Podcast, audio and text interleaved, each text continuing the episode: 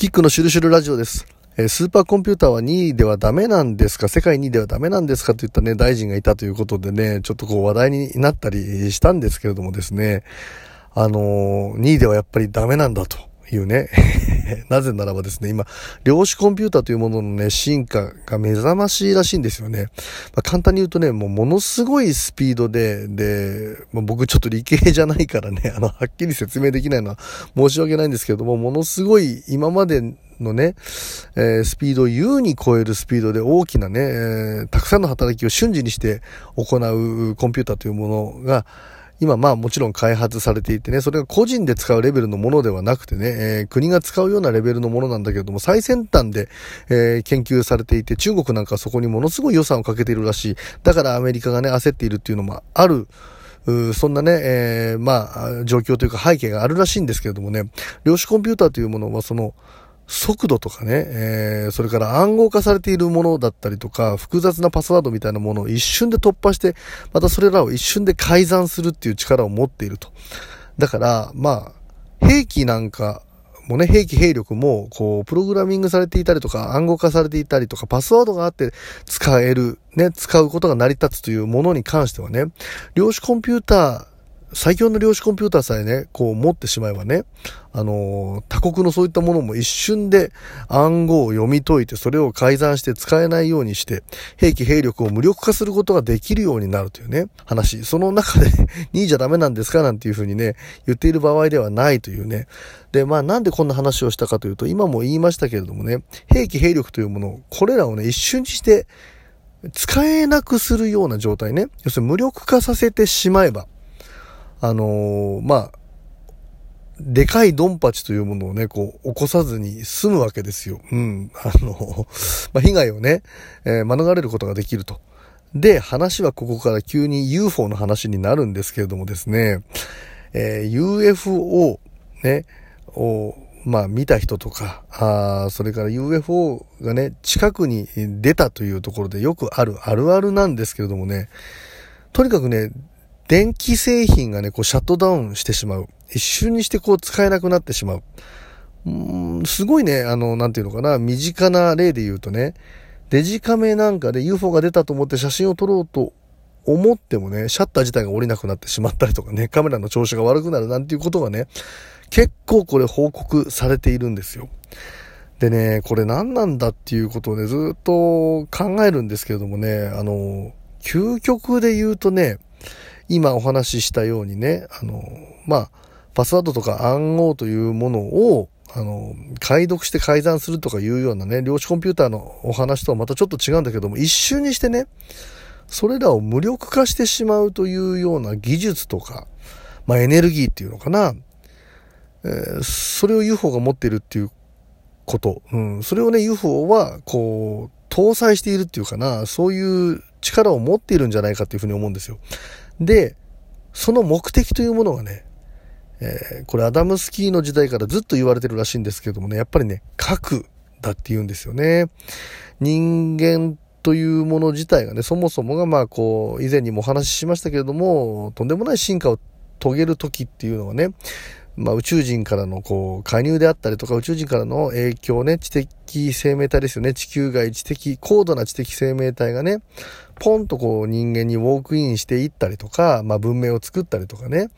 えー、まあいろんな人間にコンタクトしていく中で、飛躍的に人間が進化をしていく中でね、行くところまで行ってしまったということでね、えー、核ができた時にね、あの、宇宙人っていうのは、要するにこう、地球を見たときに、地球人っていうのはね、あの、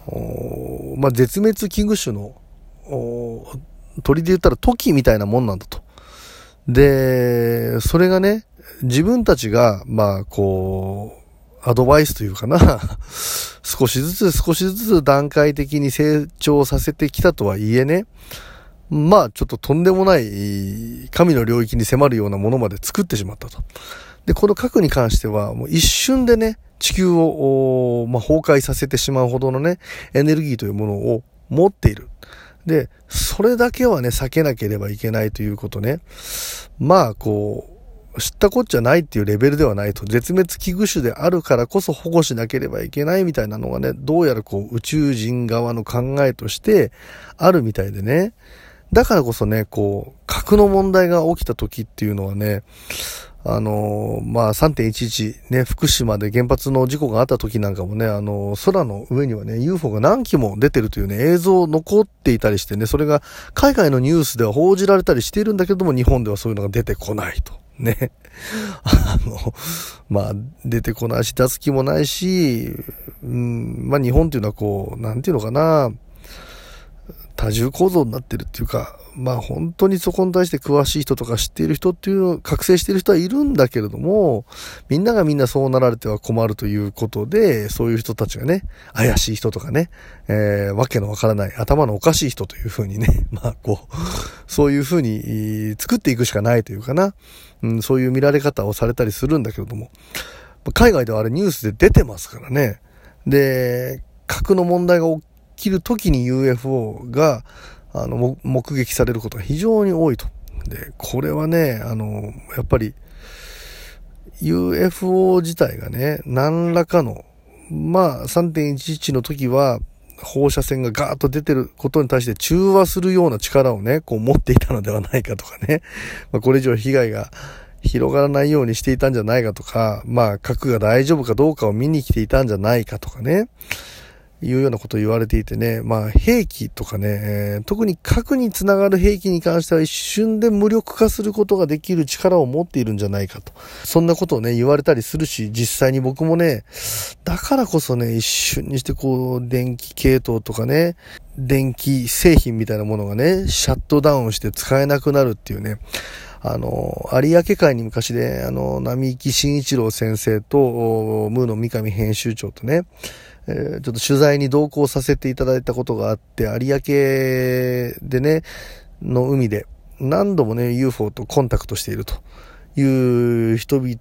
のね、取材をさせていただいたんですけれどもね、みんなでこう、よく UFO が出るという時間とね、こう軌道みたいなのね、この辺りにこう出てくるんだよ、みたいなことで、外でね、UFO をこう、まあ、観測会じゃないけれどもね、ちょっと見てみようっていうことで、みんなで見てたんですけども、頭上にね、なんかこう、ね、音もな、なくというかな、飛行機といえば飛行機なんだけれども、でも音がない。うん、スーっていう感じで飛んでいくものが出てきて、あれ UFO なんじゃねえかって言ってみんなで写真を撮ろうとしたら、僕だけじゃなくてみんなのねカメラがね、うまく作動しなくて撮れなかったっていうことがあるんですよね。うん、だからね、本当に見られてはいけないものとかね、都合の悪い部分だったりとか、それから、それこそね、もっとレベルの大きい部分でね、地球人の存亡に関わるようなことに対してはね、どっかで、まあ親が子供を見るような感じで、ね、あの、完璧に介入はできないっていうかな、品種改良みたいなものをしてはいけないっていう、なんか宇宙法という法律があるなんていう話聞いたことがあるんだけども、まあ子育てなんかもしてて思うんだけども、やっぱり1から10まで親のことを押し付けたりしたらダメだよね。その子供の人生があるし、子供の感性、感覚っていうのがあるから。だけれども、常に目は離さないでおいて、本当にこれはダメだとか危ないっていう時には、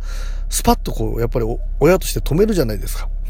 それとね、こう、似ているというか同じようなものがあるのかもしれない。うん、それがやっぱりね、大事故につながるというものが、やっぱり核なんじゃないか。ね、核の問題。まあ、某国でね、あのー、ある軍事レーダーに UFO の変態が初めて映った時にね、その UFO がね、あのー、アルファベットで、変態でね、アルファベットの形を組んでね、U イコール Z っていう形になったっていう話があるんですよ。これ、ウランイコール Z、要するに最終形。えー、核というものは本当に最終形だよと。ね、XYZ で、え、地球が終わっちゃう。もう来るとこまで来てるよっていうね、それをね、あの、変態を組んで、えー、なんかこう、メッセージを残したなんていうね、話をね、聞いたことがあるんですけれどもね、やっぱりアダムスキーの時からとにかく宇宙人はね、核に気をつけろと、うん、いうことをね、ずっとこう、まあ、メッセージとして伝え続けているというね。今ね、本当に、各国が緊張状態であってね、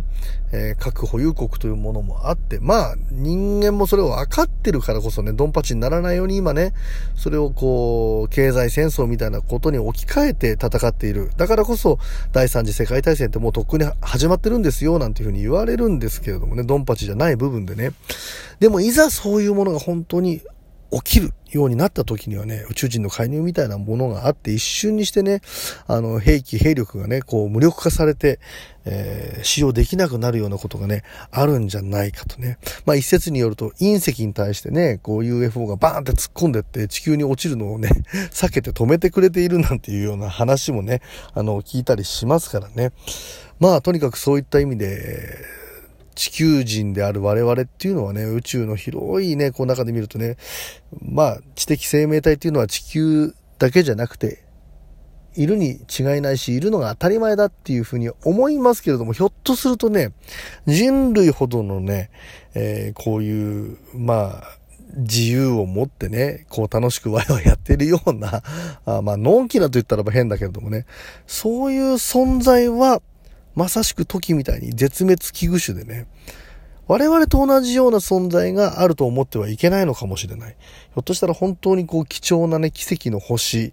であるんだっていうようなね、こう思いというものは持っておかなければいけない。うん。そんなことをね、こう宇宙人たちがなんかこうコンタクトすることによって教えてくれているのかもしれないというような、まあ今回そんなことを感じたお話でした。えー、いつも聞いてくださる方々ありがとうございます。キックでした。